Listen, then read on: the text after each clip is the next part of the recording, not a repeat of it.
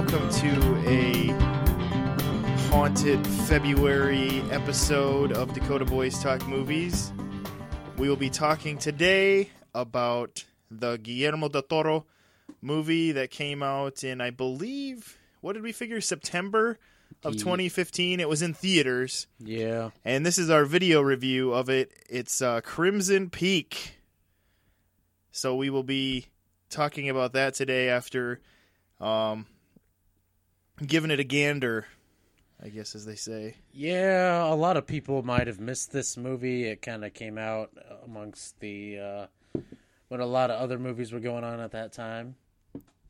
Yeah, there. wa- Well, you always have the kind of late summer movies that end up intriguing people. Although this year, what were the late summer movies? It would have been Fan Four Stick. Uh I guess that didn't intrigue many people. Straight out of Compton came out early August, Yeah. but that was That yeah, sure, that would that was the only big thing going on. And we were all kind of just waiting for uh, the next Hunger Games movie and Spectre. Yeah, and the big movie of September, I think, would have been Hotel Transylvania Two. Yeah. which was uh which is basically uh Adam Sandler's meal ticket right now is those those animated movies because anytime he's on screen himself as a human everybody hates it but those uh animated ones he does there where he plays the Dracula I guess he plays Dracula people like those Yeah, I think, I think, this one was liked even more than the first one Yeah, I think uh, this movie kind of had to contend with a couple other serious ones. I think that being Sicario and Black Mass. yeah as uh uh, nationally yeah, it would have had to compete with those because Sicario is kind of. I think it it came to our area here, didn't it? But yeah, it didn't seem like it really garnered much attention, considering a lot of people who saw it really liked it, including you. I mean, it was. Oh, yeah. wasn't it in your top five? It was. year? Yes, thought I was remembering that correctly, and so yeah, I mean. There was this one, but that's kind of how Guillermo del Toro is. When he finally gets a movie made, a lot of times it just isn't noticed. it's kind of the story of his life. I mean, uh, I what's what's a movie that he's had get like probably Pan's Labyrinth is about the only movie in the past ten years I can think of for him where people actually like talked about like as a whole talked about it in a Oh. in a positive in way. a general positive way because a lot of people are really have mixed feelings about Hellboy. yeah, um, there was a lot of mixed feelings about Pacific Rim. Pacific Rim was very mixed. Everybody kind of shrugged it off as just a brainless uh, popcorn movie, and and so I mean he's just kind of a guy who's like that. But in The, all of his, the, the oh, irony of that is that it came out in summer, and those of you who go to movies in the summer, that's all that's being served up to you, really. and tell you people who keep giving your money to Transformers, Pacific Rim would have been worth your time because it had a lot more heart. Not to mention, it was just cool watching giant robots fight fight the uh, giant. and you could tell what was going on unlike the transformers movies where you never know what's going on because everything's flipping around too quick and then when he does decide to slow mo it's not of the fight it's of someone on the ground screaming about it or something and so yeah so I think one of his uh, Guillermo del Toro's criticisms is that he goes for style over substance. that is what a lot of people think because he is a very visual director he works very hard at the visuals in fact a lot of the well basically any creature you see in his movies at least was initially its initial origin point would have been from his brain and then maybe he's got some other people that tweak it but i mean a lot of times what he does is because he mostly the i think pretty much every movie he's directed he's also written Yeah, and so he draws all these different ideas he has for how he wants things to look, and then he gives it to people and said, you know, make me this world or make me this monster, and so or whatever it is, ghosts or blah, you know. yeah, it's still up for debate. It's never actually been revealed just how much of the Hobbit trilogy is actually his. Right. For those of you who don't know, he was supposed to be the original director, and he had um, done all the initial screenplay work um, on the Hobbit movies, and that was back when uh, it was going to be two movies, and obviously he was directing. And then, uh, just like what happens with a lot of his projects, it ends up either getting like just completely stopped or he drops out from being a part of it for creative reasons. I think he must have like a very long process pre-production process and I think a lot of studios maybe just don't have the patience for it. That's my theory. Yeah. Just Because why would it happen so much? You know, like just judging by the artwork, though, I would I would have definitely rather watched his Hobbit movies. yeah, it would have been interesting to see how he would have made things look. I think and just to have a a different tinge because he is kind of more of a a f- fantastical storyteller and I think maybe that might have worked for the Hobbit more so than just kind of a we got a little bit of a Lord of the Rings rehash and it kind of made it a little jarring and confusing at times with Peter Jackson coming back into the into the seat but Yeah, I think part of it too is he doesn't want to just stay stuck doing or working on one thing that isn't going anywhere. Uh, wasn't that the problem with uh, the Hobbit? He wanted to get started on Pacific Rim. Well, I think that yeah, that was definitely some of it, and I think uh, that was some of it with uh, he wanted to make a Justice League Dark, right? That was the one he was a part Yeah. of. And my understanding there a little bit was he kind of he gave them the spot where he's like, "This is when I want to do it," and the studio said, "Well, it doesn't work for us," and he's kind of like, "Okay, fine," and it was like, yeah, it's just like that's kind of how he is. He's like, he has his things, and if it doesn't work, he just moves on because I think the guy just has so many other things he has ideas for that he doesn't worry about Yeah, getting glued down to one thing too bad. one uh, one movie that he was involved with that actually got so far along in production that a video game was actually being made at the same time was uh, the supposed Halo movie that was supposed to star Will Smith as Master Chief. Uh, when he when he backed out, the whole thing kind of just kind of just fell on the floor. Uh, the video game that they were working on eventually did come out, but they tweaked it a little bit. It was called Halo ODST. So if any of you are wondering why that game came out, it was actually sup- originally supposed to be the game of the movie that was based on the game.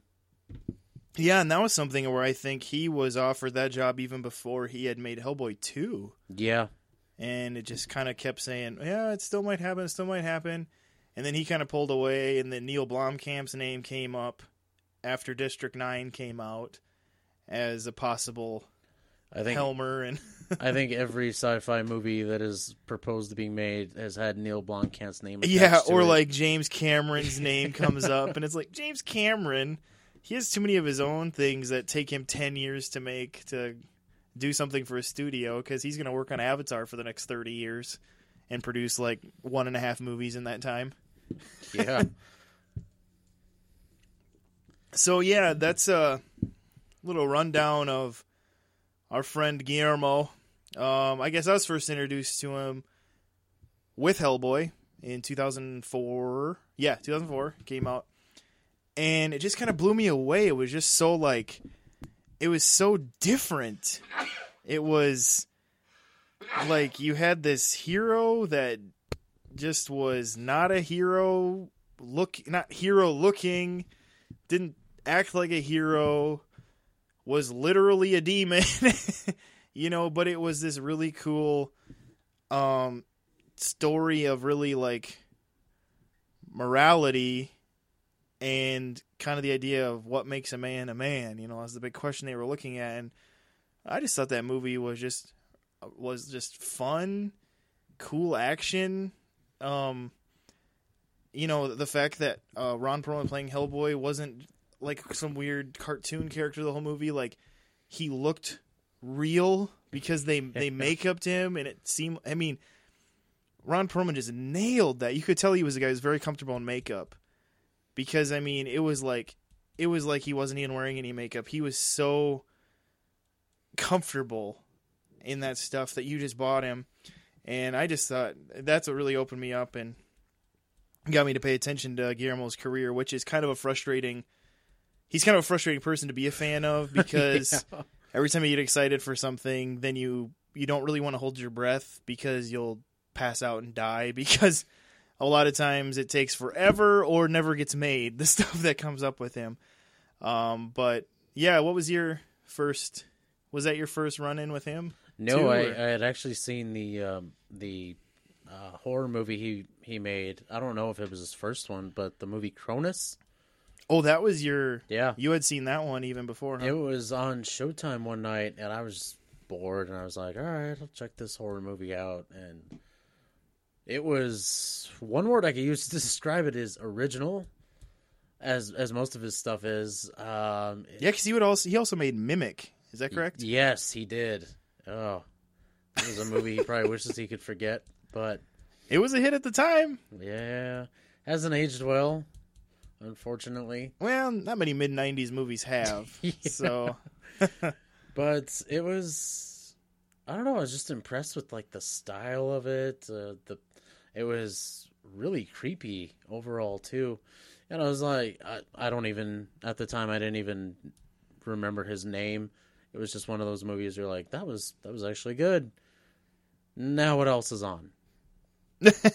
and then years down the road, he made this other movie, and I didn't even know it was him until I was watching like the special features on the Hellboy DVD, and it was mentioned. Oh, Cronos was probably one of the one of the greatest modern horror movies that we have today, and I was like, wait a minute, I've seen that movie.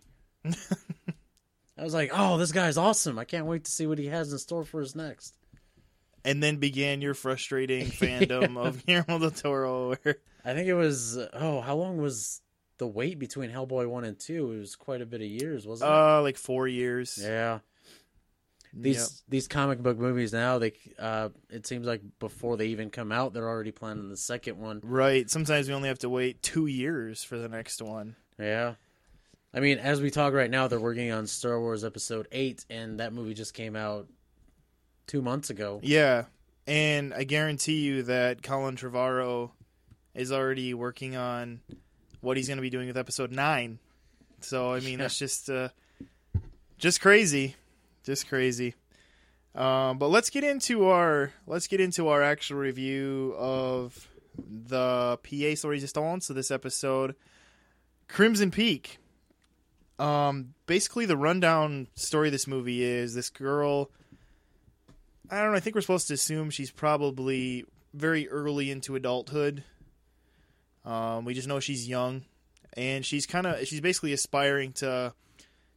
She's an aspiring author, is what she is, and she leans more toward wanting to be like her influence would be more Mary Shelley than Jane Austen. In fact, that's basically how they word it in the movie. Is that, oh, there's our, there's our local Jane Austen, and she's like, well, actually, I relate more with Mary Shelley, which, for those you don't know, Mary Shelley, she wrote Frankenstein. So you get kind of idea that this girl is more interested in kind of ghost story type things.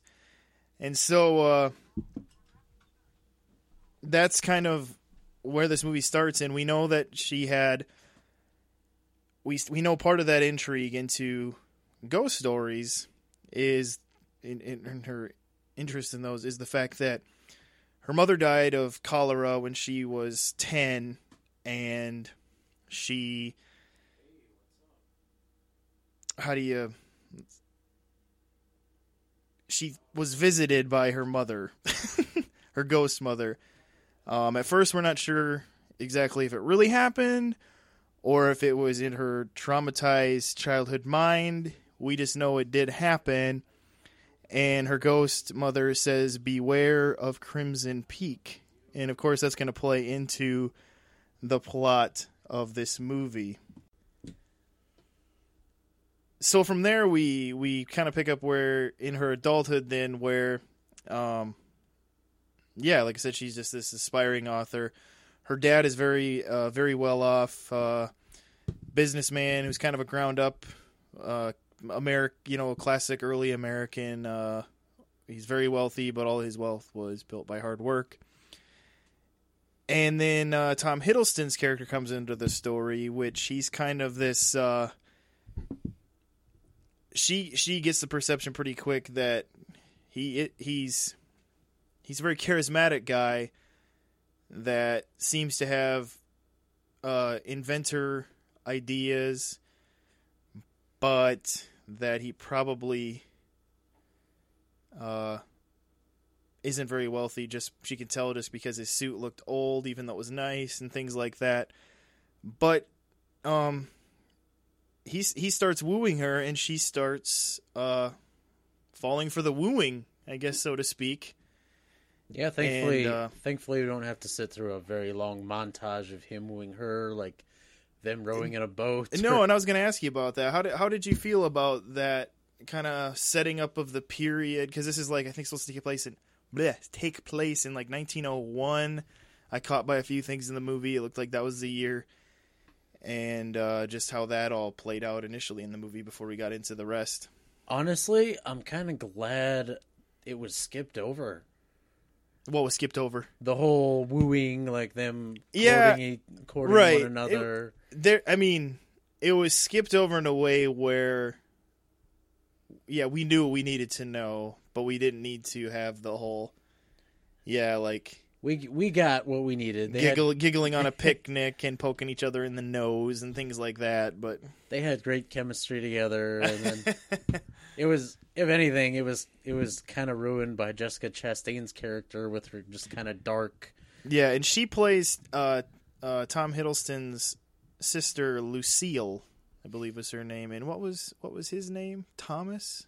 Yes, I just realized that. Thomas Sharpe. Yeah, his name was Thomas. Um, yeah, and she plays, it, and she's very, what would you call her? Frigid. She comes across very frigid and icy. Yeah, very stern, like just like she'd rather just put a knife in you and say hello to you. Yeah, like, yeah, like even when she's being friendly, she looks like she's gonna like bite your face off. uh, but the whole look of this movie is very gothic. Like everything is, uh, I mean, you could tell that when he desi- when he was mapping out this story that he purposefully put in this time period to have this period piece and and that especially when we get to um Allerdale Hall the the the mansion of Tom Hiddleston and his sisters it's just this big amazing sharp gothic architecture type place in that but it's kind of it's it's it's broken down and and and in the movie also and so you kind of get this like it had a jagged gothic beauty but at the same time we see the the the cr- uh, decrepit decay of it too at the same time and it it made it a very uh intriguing set piece i guess to the movie where it was almost a character in the movie in a way just that house so to speak but Yeah, just to put it into terms that you can understand, this house represents uh, the kind of character it gives off for foreboding. Uh, the kind of same, the same foreboding uh, sense of dread that Hannibal Lecter gave off in Silence of the Lambs. It's just, ugh. There's there's very few shots in this in the house where it's it's not kind of creepy. There's not shadows everywhere. You're not hearing things creaking, the moaning. Was it Yeah. the wind? Was it a person? right.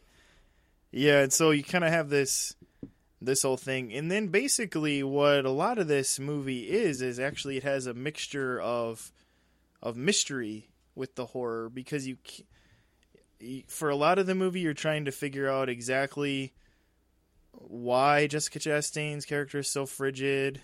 You know, what is the deal with with uh the way her brother you know, Tom Hiddleston's character acts. Um, you're just you're not quite sure of their motives and and you you know and then what and you're kind of questioning just what how what everything is playing out in this movie, and so it does end up being almost as much a mystery as a horror movie. Um, I guess in my eyes, I don't know what is that what you're kind of feeling with this? Yeah, uh, this movie has some scary parts, but I wouldn't say it was a horror movie.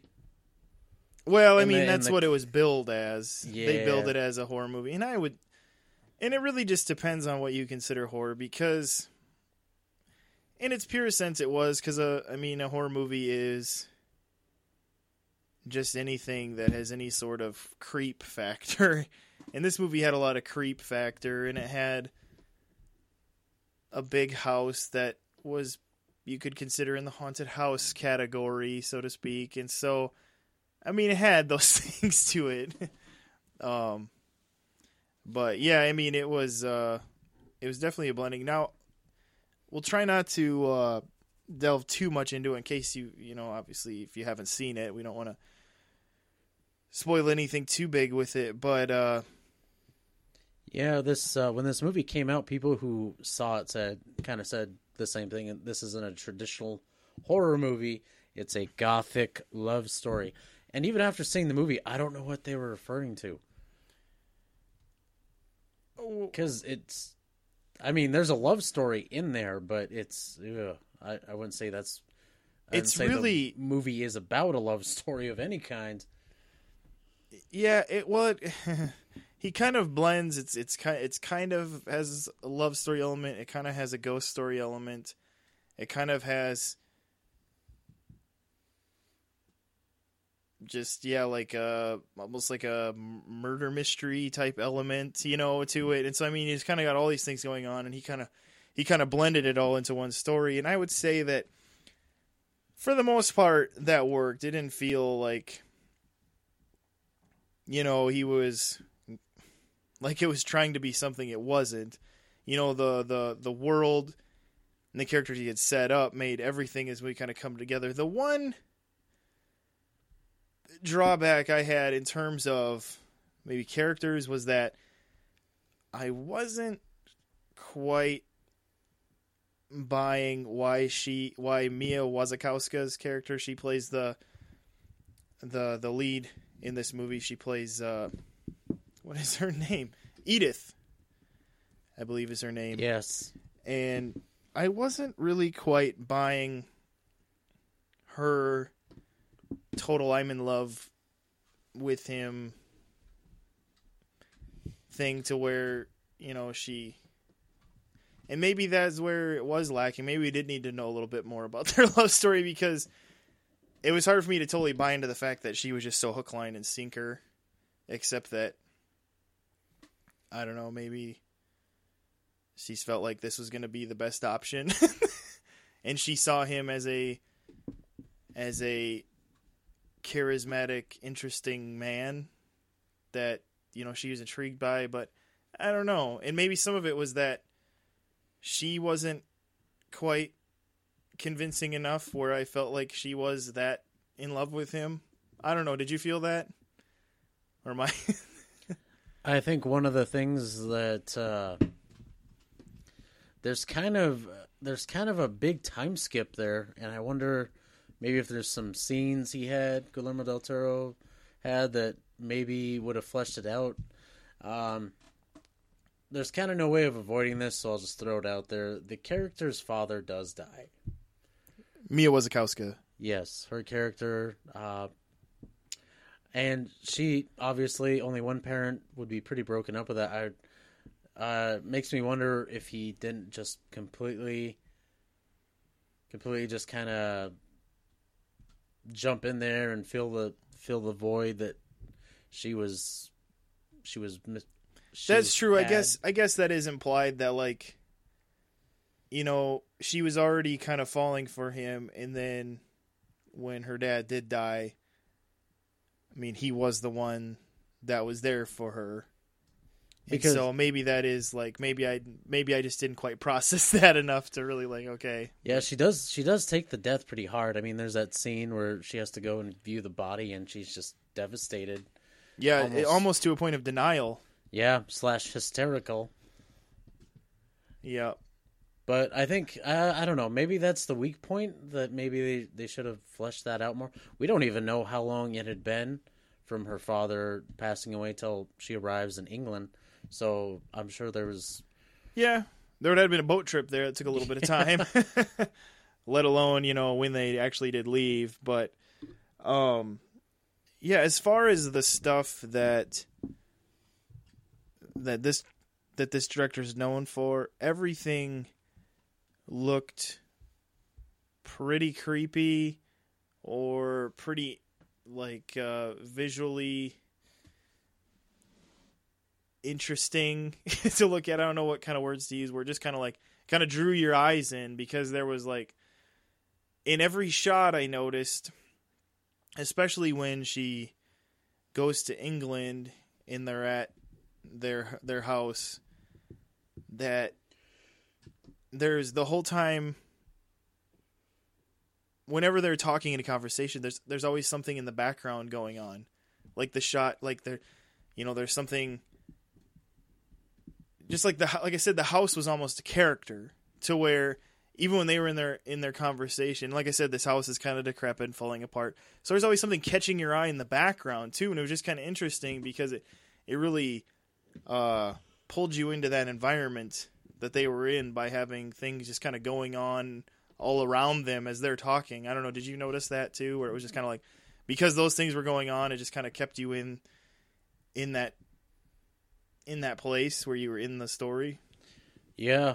Um, one thing that I did kind of notice is uh, there's very few scenes where you're actually hearing nothing in this movie. There's always kind of like house creaking, It's uh, true. noises rattling, the a dog kind of barking. Yeah, even when there's not dialogue, there's still some sort of noise. Even a noise that's beyond like the I mean, it's like Yeah. there's always something even more than that. It's just there's just oh yeah, you're right. There's just always something. And and it seemed and everything is kind of catching you because everything you know, like you said, this is kind of a partial mystery. Maybe even half mystery, you could call it everything that's kind of going on or making noise, you want to kind of catch it because you think, well, I could play a part, kind of a part in something or be important for some reason, and so it, it does kind of keep you intrigued, intrigued in that way. Um, as far as just overall acting and and just kind of everyone in their characters, I mean, other than those main three people we already talked about, you had Charlie Hunnam was also in this movie. Uh, who played her dad? Jim Beaver. Jim Beaver from Supernatural fame. Um, then a lot of the other parts were really just more supporting cast, like Jonathan Hyde had a small role. Uh, some other who were some other ones you might have heard of out there in the world. Uh, Leslie Hope played one of the town's women, and so I mean there was kind of some other names, but you really focus on you know kind of just those kind of handful there. But how did you feel about just kind of the the acting in this movie?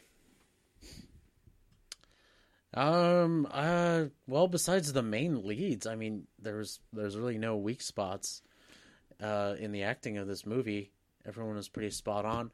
Uh, I guess that's one thing that uh, Guillermo del Toro is really good at is kind of just getting mileage out of his actors.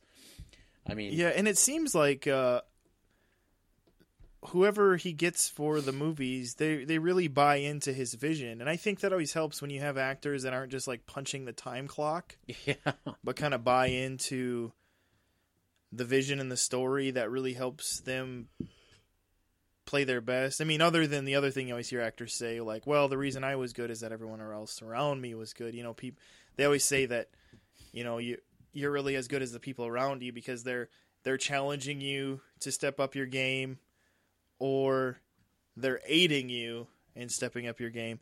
But I don't know. I mean, I had mixed feelings about the acting as a whole. I, I honestly, Mia Wasikowska, I find her in anything I've ever seen her in just lacking. I don't know. This is and honestly, in this movie, out of any of the ones I've seen her in, I feel like she's the the the least lacking. Just like she felt like she's, but a lot of movies, I don't know. She has this face where she looks like she's perpetually bored, yeah. and so it's kind of hard for me to like, I don't know, really invest in her when she's like always perpetually bored. Kind of like when I saw that Tim Burton Alice in Wonderland, she plays Alice, and I think she is again here in the next one. She's like she comes back to whatever they he called it, not Wonderland, Underland or whatever. She's like bored like that whole movie, and I think it's because everything around her is probably green screens. Because that whole movie CGI, so Yeah, probably didn't help. Um, she must require some pretty heavy direction, honestly. but uh, yeah, like like Tom Hiddleston, I thought he's pretty well cast. He fit really well in this period. Yeah, And Dakota joked how he looks like uh, Johnny Depp's character in The Corpse Bride, which is a stop motion movie, and he kind of does this because he's so thin, lanky, and pale. and uh, Jessica Chas- Jessica Chastain, um,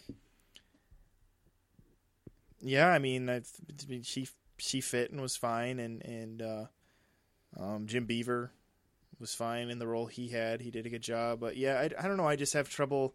I just have trouble with Mia Wasikowska. I don't know. I just a lot of people really like her and talk about how great of an actress she is. And I guess there was a movie called Tracks that she did where she plays true story of a woman who went across, I believe, the Australian desert by I, herself. She's kind of an introvert who decided to do this trek on her own. I've honestly never heard of that movie, so I can't. the. I don't remember if it was Australian desert. Anyway, and I don't know. That's a movie where a lot of people said she's really good in, and so maybe maybe she is. Maybe that was a place where she didn't have a bored face. I don't. I don't know, but uh, um, but you're right. It it is that is one thing that is kind of staple in his movies. I mean, even like the Hellboy movies, you could just shrug off as like, oh, whatever you want to call those, just schlock, you know, or whatever. That uh, Ron Perlman could practically be Oscar nominated, in my opinion, for how well he fits that role. You know, and and uh, and Doug Jones as Abe Sapien and things. I mean, you're right. I mean, he just he fits people into the right roles, and I think that does help. And and in this movie, because it felt really Del Toro, this movie, that he probably really wanted to find people who he thought would be the best for these roles that he created. Um, but yeah, but I don't know. Do you have anything more to say about the movie? Um. Well, fans of uh, fans of Sonar Sons of Anarchy are definitely going to be surprised to see Charlie Hunnam in this. Yeah, he This looks like he's twelve because he has like shaved face and this is uh that he's not very big uh in the movie. His character doesn't play a very huge part, but uh, it just was weird watching him play kind of this.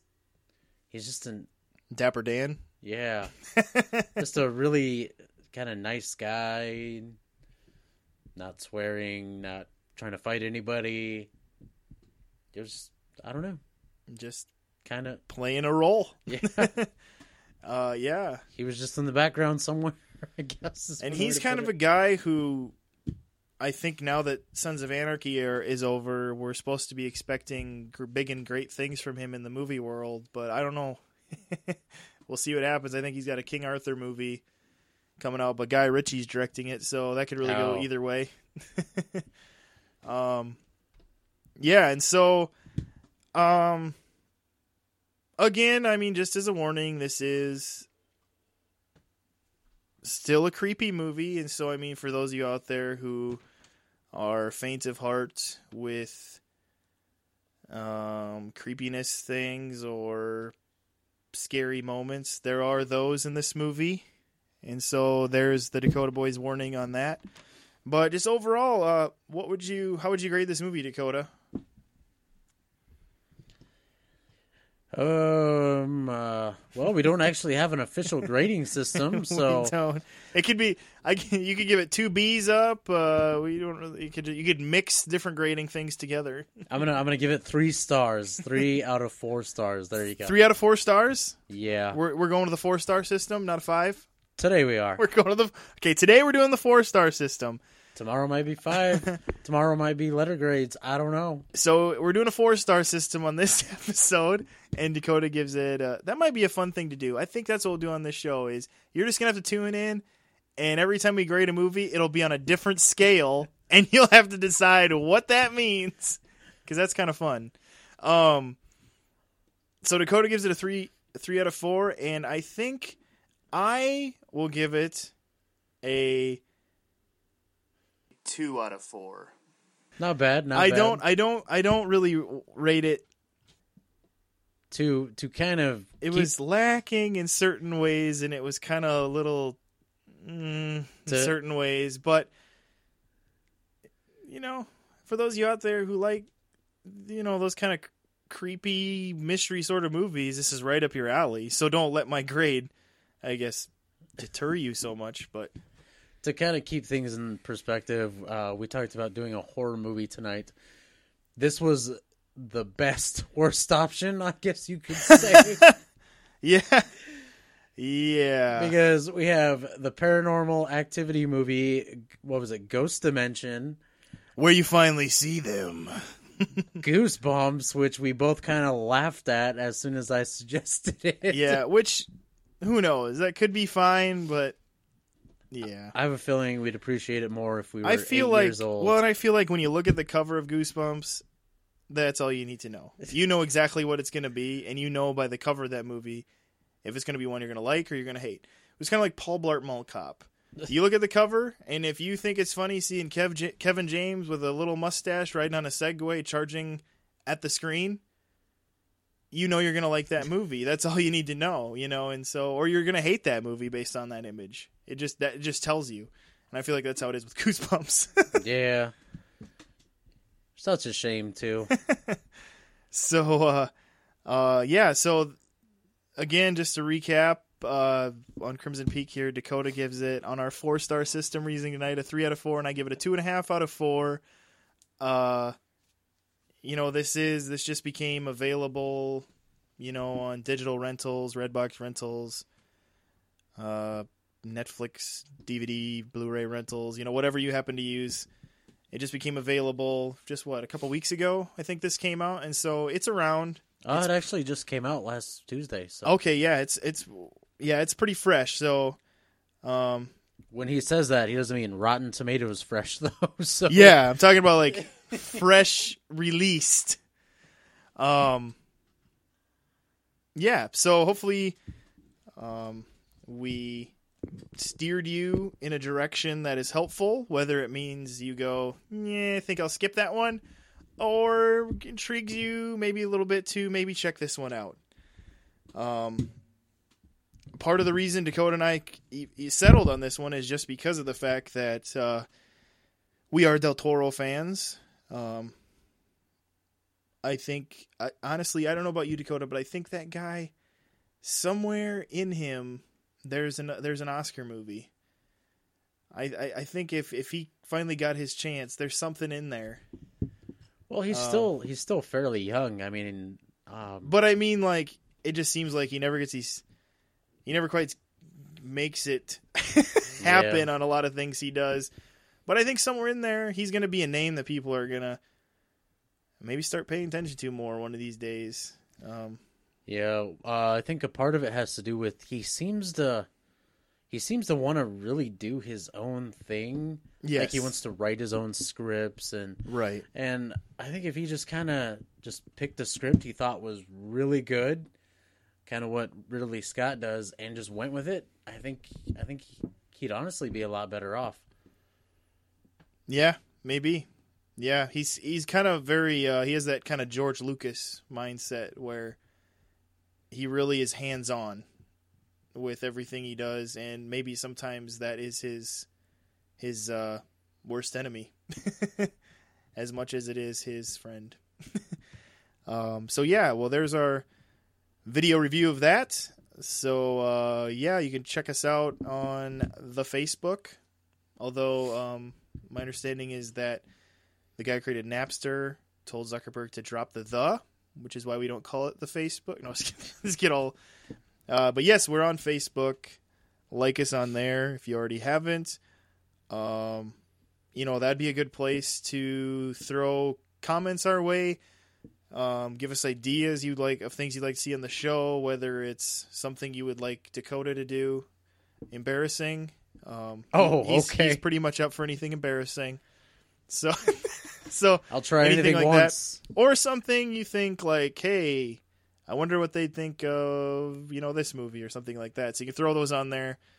Um, and then also we just put a lot of we try to keep up on movie news and throw that stuff on there um, as an easy place for it to be collected for your um, knowing. Got a lot of hot new trailers up Yeah, there there's too. been a, been a lot of hot new trailers. I as the Super Bowl was going on, I was posting them on there. So if you guys liked that, you probably noticed that in your news feed. Uh, yeah, so check it out there. Also, just subscribe. Hopefully, you will subscribe to us on uh, iTunes or your or uh, YouTube. Any of those places, we're in those places. That's where wherever you're listening to us. Uh, yeah, subscribe and uh, rate us. Rate the episodes. Give a thumbs up on YouTube. All those fun things that just help us know you're there and you care. So I think with that, we'll close out this episode. So this is Steven. And this is Dakota. And stay safe and lock your doors.